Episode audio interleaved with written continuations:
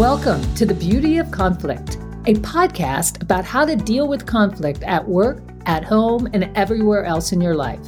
I'm Susan. And I'm Chris Marie.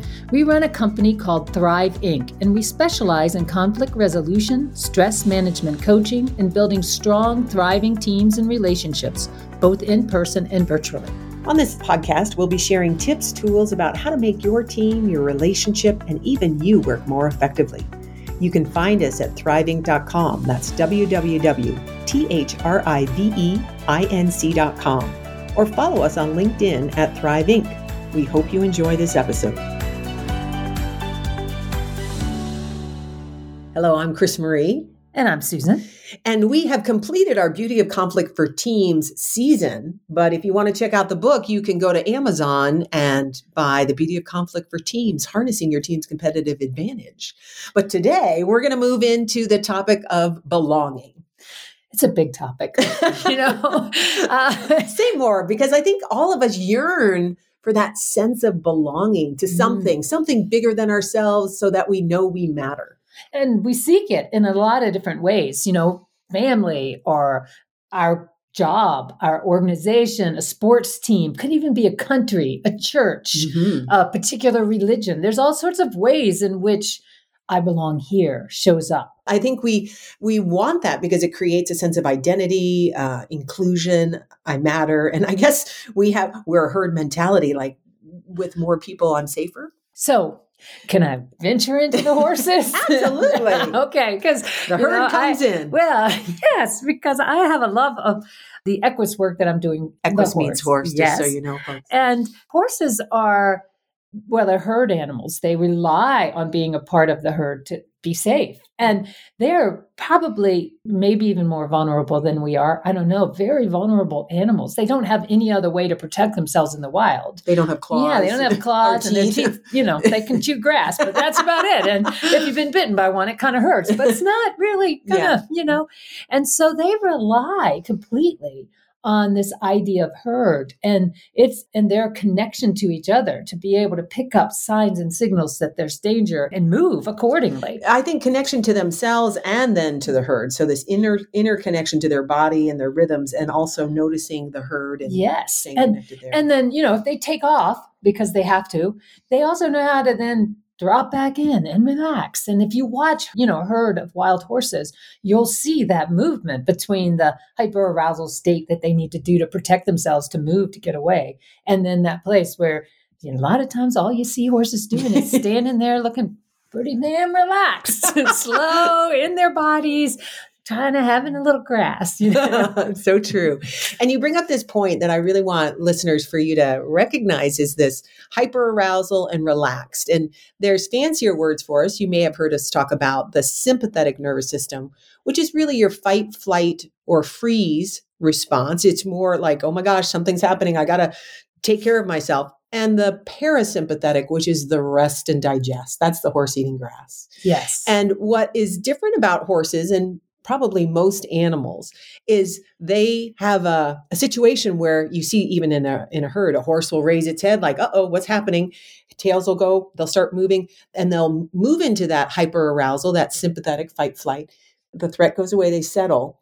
So they respond and recover. But for humans we kind of get stuck in uh, hyper arousal, all that we get caught in chronic stress. Like our system thinks, oh my gosh, that report being due tomorrow is a high threat situation, but it's not a saber tooth tiger that's going to eat us. But our system doesn't know that. So it's still responding that same way, which is, you know, burning out our ability to recover. Yes. And, you know, these days in particular, Chris Marie, it's even more difficult because we've had this kind of outside the COVID threat. Yeah. This this this virus that you can contract, but you don't know how you're going to contract it. If you're going to contract it, it's spread everywhere. Now it's a variant. It's something else. It spreads even faster.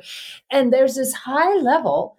Whether you're afraid of COVID or whether you're afraid of the economic collapse that might be happening or mm-hmm. the business stress you're under, or, you know, there's all sorts of things that this has created where we are even more so in that hyper arousal state. And how does this relate to belonging, Susan? Well, you brought up the horses and we went down this track. We did. I, I, well, we kind of diverted from the idea of belonging, but I think underneath it all, you know, one of the things that has come out of the whole COVID thing is this emphasis on equality and where there is injustice, where there is clearly there has been systemic racism. And I think on some level, even there is an issue of belonging that's at the root of mm-hmm. all of this. Mm-hmm. And frankly, I think in some respects, what has gone on, like even call it white supremacy, colonization, all of that came as a result of getting power, which sometimes can be confused with belonging. Belonging. Yeah. And they are not the same thing. Yeah, I think that's a good point, Susan, because I think a lot of times this sense of belonging, we talked about this not on this episode, but the sense of belonging really, I feel that sense of belonging probably more when I'm in a vulnerable sense and I'm willing to open and connect. And yes. how we as a society have dealt with our sense of belonging is I am going to accumulate as much as I can money, status, power, you know, whatever. And that's going to make sure I belong. And it's kind of like filling from the outside in. Power and safety are equated to belonging, neither of which has much to do with belonging. Well, let's talk about that. Define belonging and what we think belonging really means because I think it is this sense of, well, we said in the beginning, this connection to something larger than ourselves. So, how come it's not about this larger pile of money that's mine or power or company, you know, this company that's mine? Well, those are very transitory you know maybe maybe you collect a lot of power and maybe you have it for long periods of time but the reality is you could lose that at any point in time but i think people who really have a felt sense of belonging, it's not going to go away.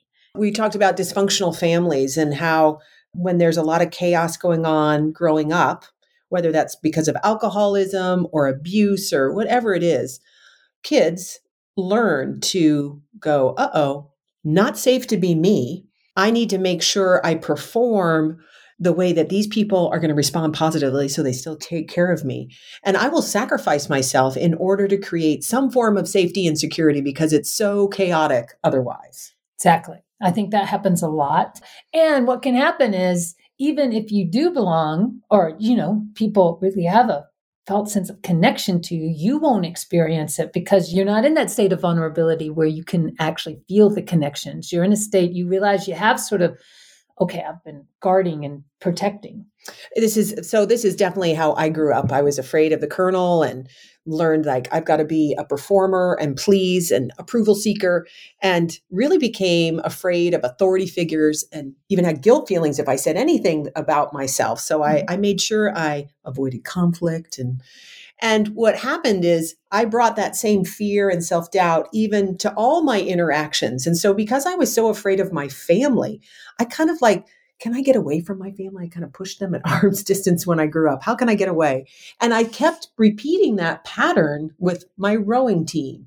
Like they thought I was there, but I wasn't because I kept pushing them away. Or when we worked at Haven, this professional center, I don't think of myself as a part of Haven. Other people would or mm-hmm. even the theater people locally. There's like this core theater, and I'm kind of, I've always been on the fringes of groups, not feeling like I belong. And yet, I imagine there's probably been a few times where you felt like you belong. Oh, absolutely, for sure. Okay. I mean, yes. Because this is, a, I, I bring it up because I think it's important as listeners, as you're listening to this, is the way you actually begin to cultivate your own sense of belonging is not so much to anchor it in the situation you're in. Because if you thought you belonged on your high school football team, you're not going to be able to ever go back to that. you know, and there are many older people who try to go back to things they should not. I had a friend oh. who played hockey all of his life, and he was always trying to belong because he was a great hockey player at one point, but he could never get back to that. And it's mm. like, okay. So he's trying to actually recreate the environment rather than locate that sense of belonging yes. from within. And the questions you know, like to ask yourself is, what was it like? What did I feel? And notice how you track that in your body. What is the sensation? How does it feel? Mm-hmm. Also, you could pay attention to what was I doing during that time that maybe I didn't do other times. And a lot of times it's not, you know, that I was great. It was like I think of myself as a basketball player and a tennis player. I was a really good tennis player.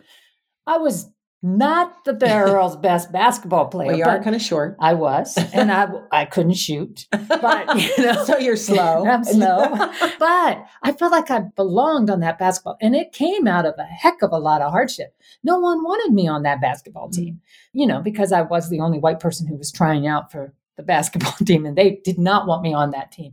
But at one point, you know, is this in high school? In high school, you yeah. know, when they were going to beat me up, you know, I just remember this. I'll just use first name Sonia. She, you know, she just like every time I'd come down the court, she'd knock me down. It nobody was going to call any fouls or anything over and over, and we're still just trying out. And finally, one time, uh, you know, she's pounded me down to the ground again, and I'm like, I get up and I'm like, okay, you want to fight? You want to fight? All right, I'll fight you. and she just sort of looked at me and she said, It is about time. Like, really? oh, you know, I just can't believe that it's taking you this long to finally stand up for yourself. And who would have guessed? I had no idea that that was what was going on. Right. And that was the moment where I realized, you know, to belong wasn't about what I thought it was. Fitting in or conforming. Yeah, you know, yeah. it was like showing up. Mm-hmm. And so many times I've seen that. Well, this it kind of reminds me. You bring up a good point because even theater, we did a play in the midst of COVID, and I would come home and I was like, I don't know, Susan, if I should do it. You know, we're not wearing masks, and this will be my bubble. And and and you were like, Uh, you need to have those conversations with those people, not me. And I'm like, oh, but they'll get mad at me. Maybe they won't like me and I'll be the problem person. But I did. I went down and I had those conversations and it was hard. I was in tears at one point and, you know, but it was real and raw. I showed up vulnerably and we did connect and I felt a sense of belonging with that cast. And, and it was a very positive, powerful experience. Yeah. But if I had kept myself away and only tried to like tried to, oh gosh, here I am in this scene and we don't have masks on without talking about what was really going on, I wouldn't have had mm-hmm. that sense of belonging. I would have been trying to conform, trying to pass, please, and none of that brings that sense of belonging. Conforming is not belonging. Get that, listeners? Conforming is not belonging. and even if you're on the side, you know, because I think a lot of cultures have tried to get you know you you can become part of our culture if you just adapt it if we if you just follow our what, rules. what is it that the borg did? We will assimilate you. Now there have been some bad examples of assimilation efforts to yes. get and those have nothing to do with helping someone belong. They have to do with taking away one's sense of self and sort of you know imposing it into okay well now you're this. If you just yeah. become this mm-hmm. you know i did work in up in the native communities for years up in canada and that that was a huge piece of that process where they had been assimilated into, uh, basically and horrific and really you know and the thing that struck me when i was there though is like and the last thing they wanted me to do is come and try to you know, buy their culture from them or be their culture either. They wanted me to show up as I was mm-hmm. and be like they could exist too. Yeah. But that is you know, that's equal. It's like no one culture is better than the other. And it's like, no, we have our different things that mm-hmm. we can do well if we see each other as as equal and that we really believe we belong. Then I don't have to, you know, make somebody else wrong or less than because we each belong for who we are. There's so many different ways I can go. One the with the company level, but I just have to make mention because somebody who early in my life made me belong was my aunt Bernadette. Mm-hmm. Bernadette Bartels Murphy, who just passed away this month. And so it's very fresh for me. When I was a little kid, we were part of the military. We moved around. So often we were living in a place where I didn't feel like I belonged. Plus, in my family, I didn't feel like I belonged. And Bernadette was my mom's sister. And so she would visit us no matter where we were on the globe. And she came and um, she would always say, Oh, my beautiful, darling girl, mm, wrap me in a hug and give me lots of kisses. And and that just lit me up. But then she would also, I was a klutz. And so I often spilled my milk, and the colonel, dad, would get, you know, all in a tirade about that because it was a mess. but she would take me away from the table, put her arm around me, and say, you know, I'm klutzy too, and you are okay. Mm-hmm. And that sense of like, hey, I'm okay the way I am, not conforming, you know, that created such an anchor and a touchstone for me throughout mm-hmm. my life for her to keep reinforcing no who you are is okay and um Yeah, I just think that's so powerful. Well, and you know, you bring up Aunt Bernadette, so I'll just carry on a little bit more because she was that. It wasn't just you. I mean, I I Yeah. was there on your family call when mm, person after person talked about how she was the person who held a space for them when they didn't think they had anywhere else to go. Yeah. That was pretty powerful. She helped that person feel like they could belong in the crisis they were in. Yeah, we had uh, cousins who were gay when it was not okay to be gay and they showed up on her doorstep, Mhm. you know, and she took them in and she didn't have kids, but she made sure we all 13 cousins knew about each other. and She created this connection and I think she almost created her own belonging by helping us belong. I Exactly. I think that's true. and not only did she do it with your family, but she was a woman on Wall Street. Now, this was a place where she did not belong. She did I mean, not. It was early in the 50s and it- 60s and, And yeah. even the things she was really good at, people thought was just ridiculous. technical analysis. she, You're right. She kept making it. She kept sticking to it. And not did. only, you know, there are stories about her when she was on. Go ahead. You- Well, she was on Wall Street Week in Review for any of you old timers. That was a very famous show, and she was on it for 14 years. And uh, my cousin Brian uh, got a chance to go back with her on one of the sh- filmings and go back into the green room. And he saw she was a regular panelist, and they would have guests, and she he saw how she connected to the guests, not just as their profession, but also as them as a human being. And he had this one woman pulled my cousin aside, Brian, and said, "Hey, I want you to know." The only reason I'm at this level in my career is because your aunt early on sought me out Mm-hmm. and made sure I knew the you know what to do and how to progress and that I was supported and she is a huge part of my success to this day. So she did it to other women in the industry. Yeah. you Yeah. know?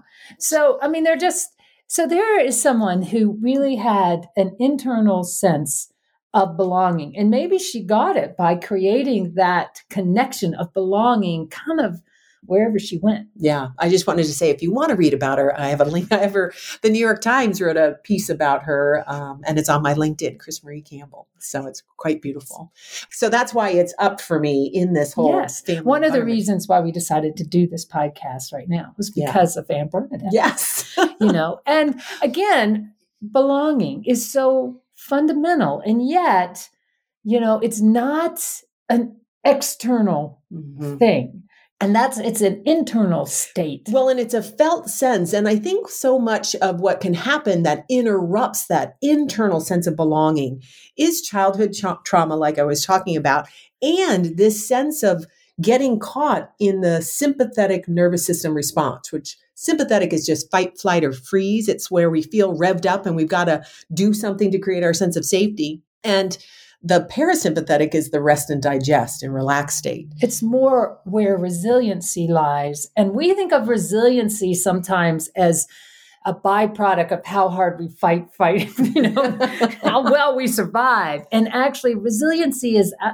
underneath that it's like you know we wrote about the gardening you know Yeah. and we had robin on and Mhm. talked about the incredible ecosystem that exists in plants in the world in nature it's all interconnected Yeah. and at the root of us that we have that same type of connecting process And if you want to know about that gardening article, you can find that on LinkedIn at Thrive Inc. as well Yeah. yes And so this idea, I think what happens is, you know, animals, you were talking about the herd, they go into sympathetic and then they recover in parasympathetic. But we get caught in chronic stress. Our body doesn't know how to handle that. And so we get stuck turned on. Mm-hmm. And in that, we're focused on what is the threat outside of me and what do I need to do to solve it?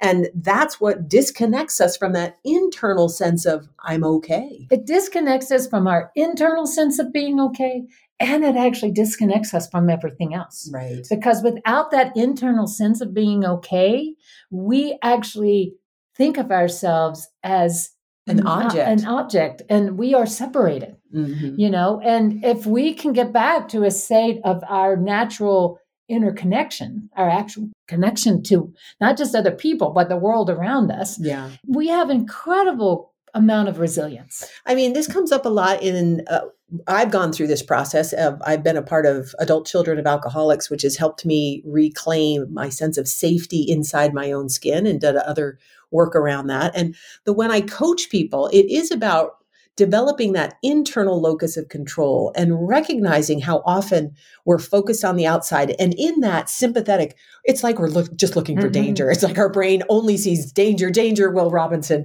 And so, how to actually, in the midst of a business meeting that is an important meeting for you, slowing down, settling, and feeling your feet in seat because you're going to feel connected to you. You're going to have better ideas. You're going to feel safer speaking up. It's mm-hmm. all going to be different if you can change your internal uh, sense of belonging, really. Yes. And, you know, we've talked about a number of tools that you can do to do that. Yeah. And, uh, you know, again, it makes all the difference in the world when people think they need to fix someone else, help someone else, do something else. And nine times out of 10, if you can just come back to your own space and be present and hold the space in your own okayness, that other person it's it is like a little bit like a tuning fork. They pick up on their own internal resources yeah. and they get back into balance, into that resilience. Yeah. It's not because they got it from you.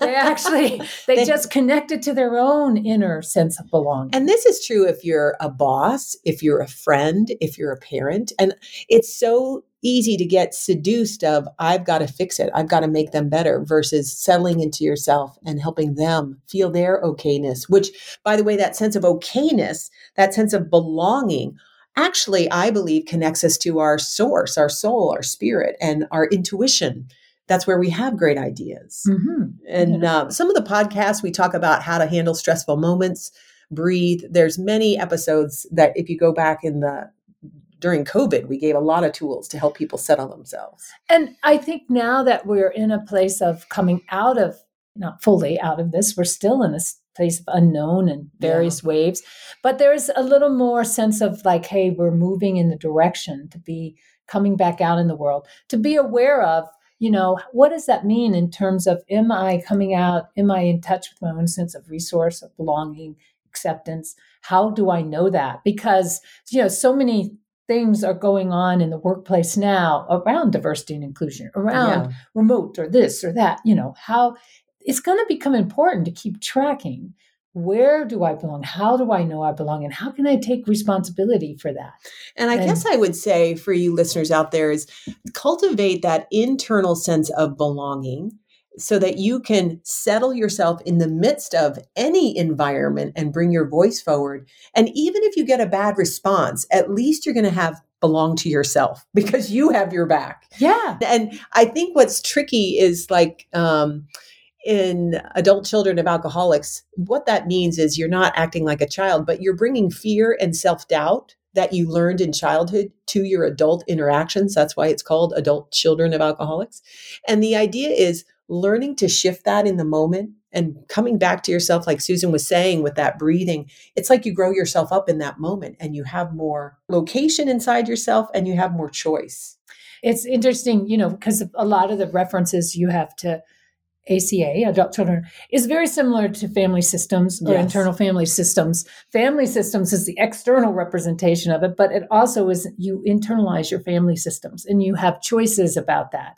And there's lots of bodies of work about these very things because they are core to us being able to uh, tap into our resilience and our ability to connect and and also do great things from that place so it's not like we won't yeah you know accomplish things it's so so interesting because i think because of how i grew up i kept achieving and climbing the ladder thinking that's what was going to fill me up and it never did and it it doesn't until i stop and fill me up Mm-hmm. And I mm-hmm. think that can happen. We then take that family system, and when we go to work, it's like, oh my gosh, you become the boss becomes dad and you know whatever manager becomes mom and we start playing we keep hitting these same dynamics because they're in our nervous system. But we don't like to admit that. No none of us because the, there's incredible vulnerability that would come up if we actually started to acknowledge that in the workplace or what was going on. And we're you know i think actually i think some people don't even realize it. I was just coaching a gentleman and i said you see how your sound when you're talking about your boss it's very similar to your relationship with your dad. And he was like oh i had never thought of that. And when you start to see those patterns then you have more choice to shift that. Yeah. and i think that's important with this whole diversity and inclusion conversation because i think so many of us feel like, oh no, I can't speak up because of all the positional power. It's like, dad, I can't speak up to that person because I'm going to get whatever, Mhm. you know, fired is what we usually go to, the worst case scenario. And those sorts of systems, that's what needs to ha- uh, shift in order for us to have those conversations about, hey, I'm uncomfortable with what just happened. Yeah. I mean, Yeah. we have now a culture, I think, the the younger millennials, and I think we even have a new one. Yeah, now. I think we have two or Mm, three. Yeah, I think so. I'm behind the time. Gen Um, X, Gen yeah, Y. yeah. Are much more willing in showing up with that. I'm going to speak up. Mhm. And so then the question is okay, how do we then hold the space for great?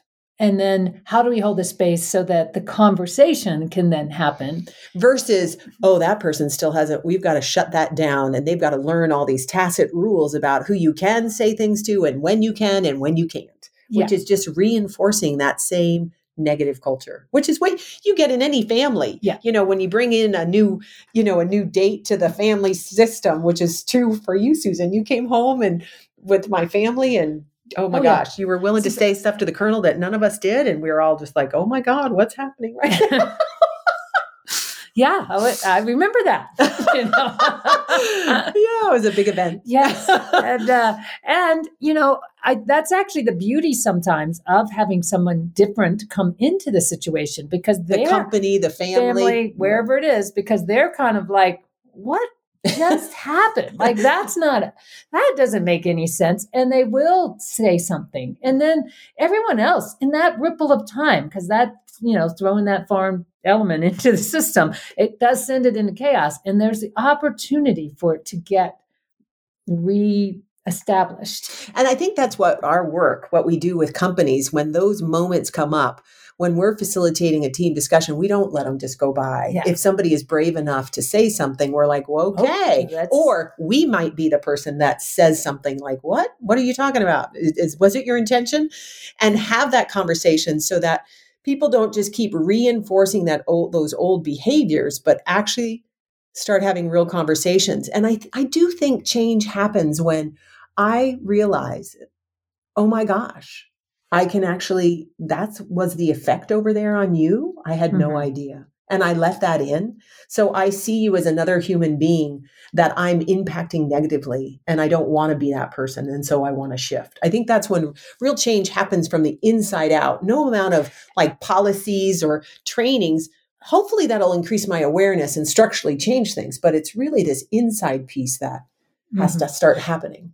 And I think the people who speak to that the best are the people who step in knowing they already belong inside themselves, because then they usually have the courage to risk and say something that no one else would say. Yeah. And hopefully, if you're that person, there'll be somebody else in that room who's willing to recognize, wow, I don't know what you just did, but I think what you just said was really important. I'm with you. Yeah. yeah. And you know, that's how the little nuggets of things will happen. And I fully believe in training and structural change for DNI. And it's really mining those moments and not letting them slip by and really making more of them. And I do And- agree, Susan, that having that internal sense of belonging is so crucial. And if you have that conversation in your family, with your team, in your workplace, how do I know I belong? How do you know you belong? How does this work? Because, Yeah. you know, it's not the same. We don't all get there in the same way, mm-hmm. but it is a powerful conversation to have and be curious about and yeah. be interested in and pay attention to what happens in your body as that conversation's going on. Don't just listen between your ears. Yeah. You know, let it- Be like a settle. horse. Yes, be like a horse. Settle into your body. Yes. So, if you want to work on your internal sense of belonging, and you've had a family si- situation like mine, you can certainly check out ACA, ACA, Adult Children of Alcoholics and Dysfunctional Families. Uh, you can also do coaching, therapy, any of those, and we're happy to help. And if you want to have these, really mine these moments and have these conversations, Susan and I are happy to help you and your team really change the culture so that new new conversations start to emerge and there's an internal sense of safety that starts to develop both inside the people and in the team. Okay. Thank you. Increase your Yeah. sense of belonging. Take care. Thank you for listening to the Beauty of Conflict podcast. We know conflict, stress, and uncertainty can be hard to navigate. We want to support you becoming more resilient, able to speak up, and have healthy relationships and business teams that thrive. Connect to us on LinkedIn at Thrive Inc. Learn how we can work with you, your team, or your company at thriveinc.com. That's www.thriveinc.com. We hope you have a peaceful, productive, and beautiful day. Take care.